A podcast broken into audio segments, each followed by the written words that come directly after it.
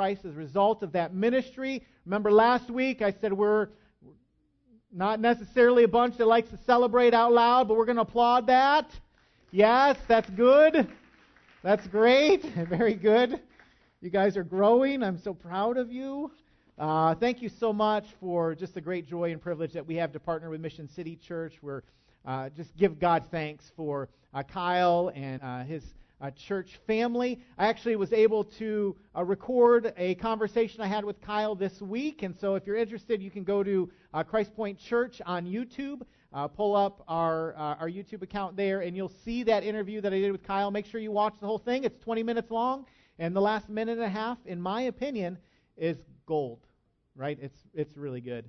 I'm not just making that up. I really think it is. Uh, if you have your phone out, and I know that some of you do, if you go to the YouVersion app, uh, you can follow along. I'll put the click on events, look for Christ Point Church, and uh, you can see where I am in the message. You can type in your own notes. Uh, if you are wondering, hey, is he almost done? You can look and go, oh, he's on point four we're nearing home. It's really kind of a cool thing. Also, want to let you know uh, Church uh, Center app. I know a couple weeks ago we shared with you the Church uh, Center app. It's really cool. You can uh, look up our church, uh, Christ Point Church, in the Church Center app, and it'll give you all the announcements, all the things that are taking place uh, here at Christ Point. You can follow along. There is a kind of a, a, new thing that they're doing where you can type in your name and be part of the church directory who here remembers when Olan Mills used to go to uh, churches? I, I, worked for Olan Mills. I sold uh, church boards. I'm not making this up. I really did. I was terrible at it because uh, I would show people these expensive pictures and be like, I don't think that's that good. I wouldn't. I mean, you don't need to get a canvas portrait of yourself. It's really not worth it. And so, surprisingly enough, that didn't last. And so, you know, here I am today. Uh, and still in the church, but kind of doing something different. Uh, but a, a, church directory, you can put in your name, your address there, and if you're looking to contact your church family, uh, you can do that, and you can include whatever information you want. If you're like, hey, I want to kind of go incognito, and I want to put my name in there, but no contact information, you can do that. Or you can share everything. If you're like, hey, here's my SOS number and my birth date and all that fun stuff, uh, you well, you can't do that, but uh, you know you can put your contact information in there. So make sure you utilize it. It is a great tool. I am uh, super uh, excited this morning because we get to kick off a new series. We finished up our series on uh, the Lord's Prayer last week, and we're starting a new five week uh, series titled That's a Great Question. Uh, the answer uh, to a good question has the potential to change your life. Do you ever think about that? The answer uh, to a good question has the potential to change your life. If you are a student and someone says to you, Hey, do you want to grab coffee? Or do you want to go see a movie back when that was legal? Uh, and you said yes, uh, that had the potential to change your relationship status, to change your life. Uh, pretty soon, some of our high school uh, seniors will graduate and uh, they'll be posed the question Are you going to attend? You know, UNCC or UNC or uh, the greatest university on the planet. Not the Wolf Pack. Put your fingers away. No, the University of Michigan, right? Depending on where you go to college, it has the potential to change your location, uh, your friends, and your future. The question, uh, will you marry me? Or do you want to start a family? has the potential to change everything. Right? Our answer uh, to great questions has the potential uh, to change us. Do you know that Jesus uh, was the greatest a question asker uh, ever to walk the planet. As a matter of fact, the Gospels record over three ever to walk the planet. As a matter of fact, the gospel that I took at Dallas Theological Seminary was uh, this theology course, and uh, people feared this class. Um, you had really one of two options at the end of your seminary career. You could uh, write like a 60 page thesis, which seemed exhausting to me, or you could take this class. And this class was uh, a class with Dr. Bingham. And all the students uh, who chose to take this class would uh, file in at the beginning of class, and the class was just spent um, asking and answering questions. And so Dr. Bingham would look out at uh, the vast array of students. If I were you, um, I would bubble in that one. Christ, the Son of the living God. Jesus is unique in that he was and is uh, the Savior of the world. He was the Messiah. He was uh, Christ. Peter's answer, though, is, is more than simply just a correct answer. Right? It, it, Jesus, I believe, is asking the disciples, and I believe asks us, more than just tell me the right answer. Like sometimes we can be obsessed with the right answer. I want to get it right. I don't want to miss it. I don't want to see any red on my paper. But, but the answer about the person and work of Jesus is more than simply a, a right or wrong answer. Right? It has the potential to change our lives forever. Right? If we believe that Jesus is the Messiah, if we believe that he is our Savior, it changes everything about life, doesn't it? I mean, it changes what's important to us. It changes how we spend our time or our resources, what we're passionate about, what we live for, and what we die for. It is a game changer. And so, how does one come to the conclusion that Jesus is the Christ, that he is the Messiah, that he is worth living for and dying for? How does that happen? Because not everyone believes that. Not everyone believes that. Some, some of you might not believe that. You might think, I've heard stories about Jesus, or I've heard uh, people talk about Jesus, but maybe you don't look at Jesus and go, like, I'm all in for Jesus. Right, so, how does one come to the point that, that Peter came to where he says, You are the Christ, uh, the Son of uh, the living God? How does it happen? One of the things that I, I love about Scripture is sometimes Scripture will pull back the curtain and show us how one comes to the, the conclusion that one does. Um, recently, my middle child uh, was working on some math, and he had a problem that he didn't know the answer to. And so he asked his father. That's not a good idea because it's been a while since I took math. And so I told Noah, um, your best bet is to talk to your older brother. Uh, he probably knows how to do that problem. And so Cademan came into Noah's bedroom. He did some stuff, and he figured out the answer. And Noah said, Well, that's great, but how did you get the answer? To which Cademan replied, I don't know. It's just the right answer. Like, I just did it. But, but you know you can't just do it. You got to show your work. You got to show how, how did you get there? And Cademan said to Noah, Noah, it's been two years since I've been in that class. How am I supposed to remember? And I'm like, it's been 1992 since I've been in that class. How am I supposed to remember? Right? The teacher wants to know, how did you get there?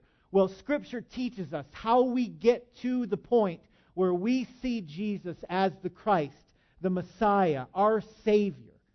Because I'm interested in that stuff. How did we come to these conclusions? Jesus tells us. He told Peter. Jesus answered him. This is verse 17 and said, Blessed are you, Simon Barjona, for flesh and blood has not revealed this to you, but my Father who is in heaven. How does one come to the conclusion about the person and work of Jesus? Flesh and blood has not revealed this to you, but my Father in heaven. How does one uh, believe in Jesus? How does that happen? Uh, it happens when God reveals it. Situation in that scenario, and I am desperate for God to move. Because listen, if God does not move, nothing happens. Nothing happens. I'm an old guy given a five minute devotion who happens to be the dad for one of the players. And so I am begging God in that moment God, make them alive. God, move. Like, show them the beauty of Jesus. These kids thirst for something that will bring them joy. So, God, give them Jesus. But listen, I cannot, I cannot produce that. I can't produce it in them, and I cannot produce it in you. And so, just so you know, that same prayer that I have students is the prayer that I have for you. I say, God, make them alive. Like, reveal your goodness to them. Show them that you have something that will satisfy their deepest longings. But, God, uh, you have to do it. Flesh and blood has not revealed this to you, but my Father who is in heaven. So, what? Like, so what? Um, Jesus asks a personal question. We looked at the answer. Jesus is the Christ, is the Son of the living God. But what sort of difference does that make for you and for me? Because it's not just an answer. Right? It's not something that we just hear and go, yeah, I believe that. It's something that, that changes the trajectory of our lives. So, what sort of difference does it make? God tells Peter, I think he tells us too, in verse 18, and I tell you, this is Jesus' words to Peter, you are Peter, and on this rock I will build my church, and the gates of hell shall not prevail against it. I will give you the keys of the kingdom of heaven, and whatever you bind on earth shall be bound in heaven, and whatever you loose on earth uh, shall be loosed in heaven. On this rock, that little phrase there, on this rock, has been literally debated for hundreds and quite honestly, thousands of years. There are some church traditions that think that they're talking about uh, Peter and his um, office, and this verse is teaching a perpetual office of Peter. The Roman Catholic Church would say that. Like they, they trace back to Peter, and they're like, he was like first pope, and then there's this, these lines of pope. Other people look at that and go, no, that's, that's not what it means. It's, it's talking about the confession of faith from, from Peter and from the apostles. Like this, this foundational teaching of, of grace um, through, through faith, faith through grace in the finished work of Jesus. And other people would say, no, that, that rock is re- actually referring to Jesus. I get lost in the weeds, but I think that this is referring to the confession of faith from Peter and the apostles. I think that in part because of Ephesians chapter 2, verses 19 through 22. It says, So then, you are no longer strangers and aliens uh, but you are fellow citizens uh, with the saints and members of the household of God. Listen, built on the foundation of the apostles and prophets, Jesus Christ being the cornerstone, in whom the whole structure, being joined together, grows into a holy temple in the Lord. In him, you also are being built together into a dwelling place for God by the Spirit. So Jesus is the cornerstone. That, that foundation is the confession of faith from the apostles. Uh, and the says, and I tell you, you are Peter, and on this rock says, and I tell you, you are Peter, and on this rock. I just mess with people. It's not. I know what they're asking. I shouldn't do that, but it's it's God's. It's His idea. It's His church. Uh, he's going to build it, and apparently nothing will stop the movement and mission of God in building his church. Nothing, nothing, nothing will stop the movement and mission of his church. Nothing's going to stand in its way. Peter, some of our adults, when they when they travel over here on Sunday morning and spend time with uh, a handful of kids and speak gospel truth into their hearts and lives, they are being the church. Man, they're doing a good work. When someone comes early on Sunday morning and stands by the back door and with a smile uh, on their face, behind their mask, welcomes you and says, It's so good to see you this morning. I'm so glad that you are here. They're living this out. They're being the church. When you invite a neighbor over to dinner, uh, when you swing open the door to your home and, and set out an extra plate and you welcome someone into uh, your world, you are being the church. When you pray for a friend walking through a dark time in his or her life, you are being the church. When you uh, care for a spouse who is aging or a mom or a dad and you love them well, uh, you are being the church. When you listen to your heartbroken uh, teenager or your lonely son and you point them to Jesus, you are in part being the church. See, the church is a movement of God into the world.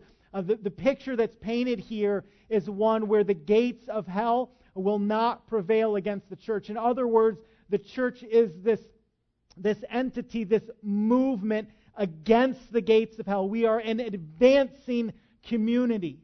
We do not build high walls and hide from the world. We go out into the world. We advance. We uh, move. We chase after people who are far from God, and we invite them through the power of the Spirit uh, to draw near. It's really amazing what God dreamed up. You and me, we are His ambassadors. We are God's ambassadors. God is making His appeal to the world through you.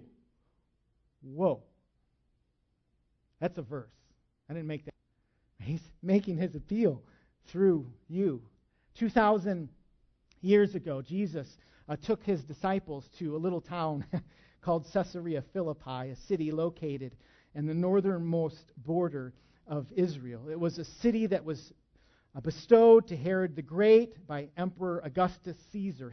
Uh, would make it so. I pray these things in Jesus' name and by your Spirit. Amen. A, number of weeks ago, about four, four or five weeks ago, the first Sunday in January, uh, we said, uh, elders sat up here and we said we had four priorities this year. Uh, we, we were asking the Lord to provide land for us. We want to empower our leaders and our volunteers. We want to continue to move toward authentic community as a church body, and we want to be a dependent people upon uh, prayer. Um, with that in mind, I want to invite you uh, next Saturday or Sunday or the following Sunday, the 13th, the 14th, or the 21st, uh, to come and hear about an opportunity as placed before us uh, to purchase land. Um, we're going we're gonna gather next Saturday at 10 o'clock uh, here to share more about it, or if that time doesn't work for you, um, next Sunday after the service, following the message, I'll share uh, the same information that's shared on Saturday will be shared on Sunday, and then the same information that's shared on Saturday and Sunday will be shared the following Sunday uh, on the 21st. I simply say that